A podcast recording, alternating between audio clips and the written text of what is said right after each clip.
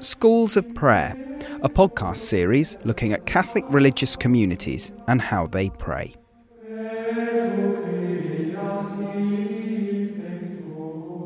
My name is Father Stephen, and I'm a monk at Prinknash Abbey here in Gloucestershire.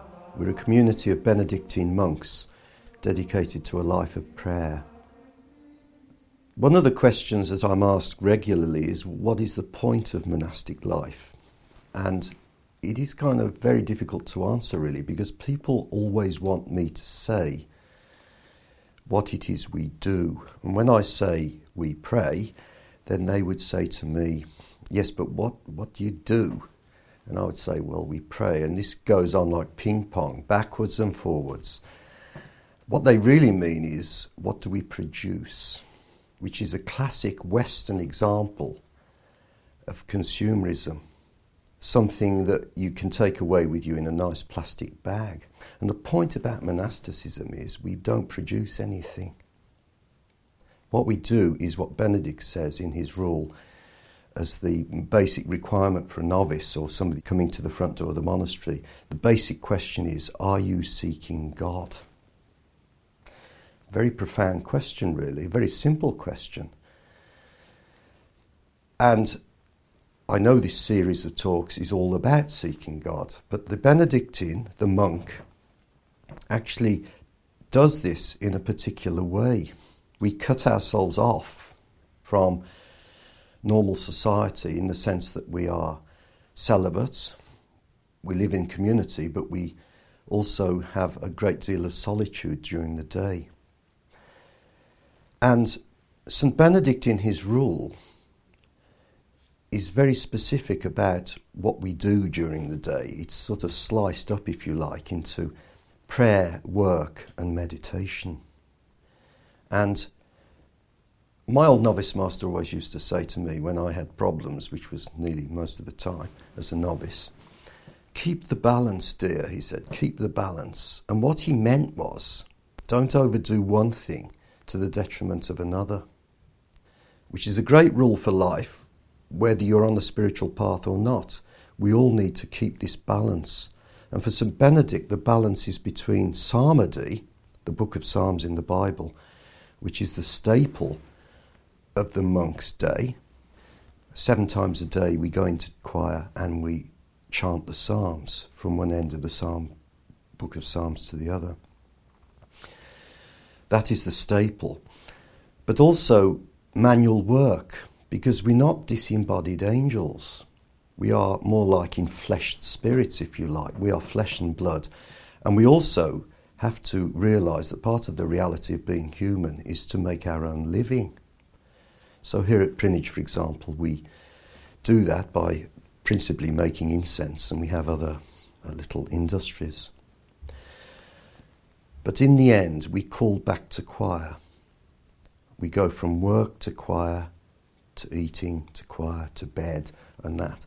And that is the sort of balance, if you like, that is a very delicate thing.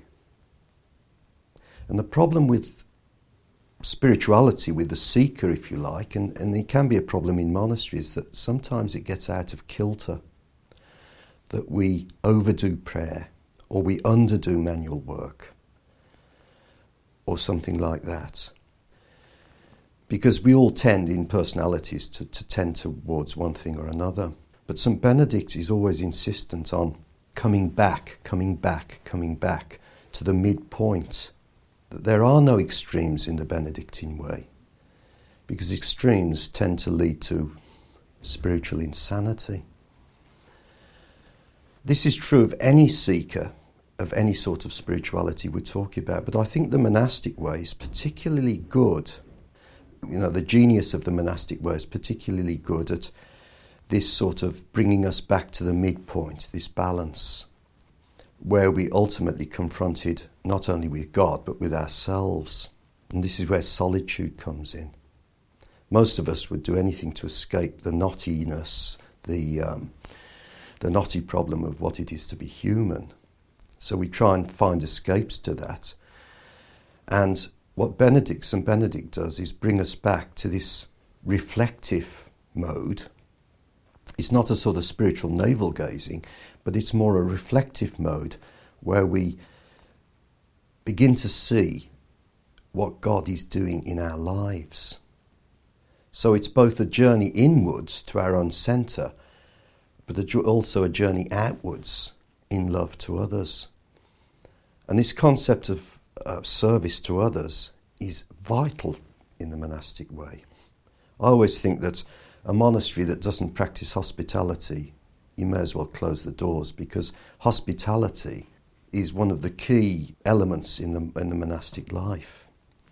And so we go out to others, whether that's the guest, the person in distress coming to the door, or whatever, or in our own community if you have somebody sick or infirm. This is, if you like, the messiness of what it is to be human. It would be very nice if we could just lock all the doors and lead a nice spiritual life on a cloud, but unfortunately, being human, that's not possible. And in fact, that's the very glory of what it is to be a Christian and what it is to be a monk. The glory is that it isn't our own spiritual trip. In fact, the basic requirement is that we seek God, not that we seek enlightenment, not that we seek fulfillment, not that we seek perfection. All those things that can be very dangerous, but we seek God in the very givenness of this situation. And I think that that's what St. Benedict teaches us. The first word of the rule is listen, ausculta in Latin. We are called to listen now, we could say we're listening to another, God speaking, or the abbot speaking, or our brother speaking, but also to listen to our own hearts. And if I may quote from another tradition, the Carmelite tradition, St. Teresa of Avila, who was called this undaunted daughter of desire, this is where God is, in our deepest desire. Whatever that desire may be, that is where God is. It's, a, it's, if you like, a symbol. No matter how disordered that desire may be, it's a desire for God. It's a desire to transcend, if you like, our own limited earthbound existence. And so, in the monastery, we construct, according to St. Benedict's model, this building, if you like, within which we can do this and within which we can become focused on the Word of God, on the divine office, on the Eucharist principally, and also on the daily manual labour and all the rest of it. The rule of St. Benedict's like a trellis up which the roses grow. The rule of St. Benedict is not an end in itself, but it's like a, a trellis or a skeleton on which flesh grows. It's a structure. Or if you want to become very zen about it, it's more like runway three at um, London Airport, as one Benedictine once said, it's the largest emptiest space in the world.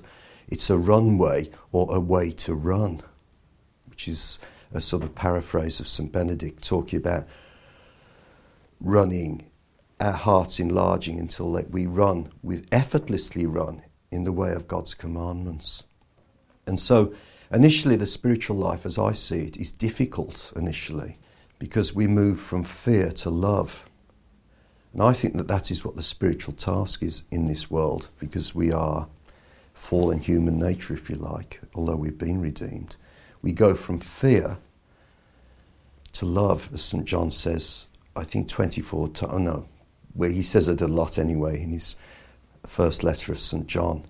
He talks about going from fear to love, and St. Benedict picks up this point that we begin with fear in the monastic life.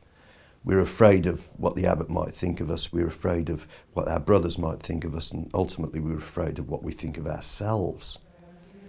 But as we proceed in the way of God's commandments, in this way of life, we begin to let go of those fears and we begin to learn what love is and what freedom is ultimately.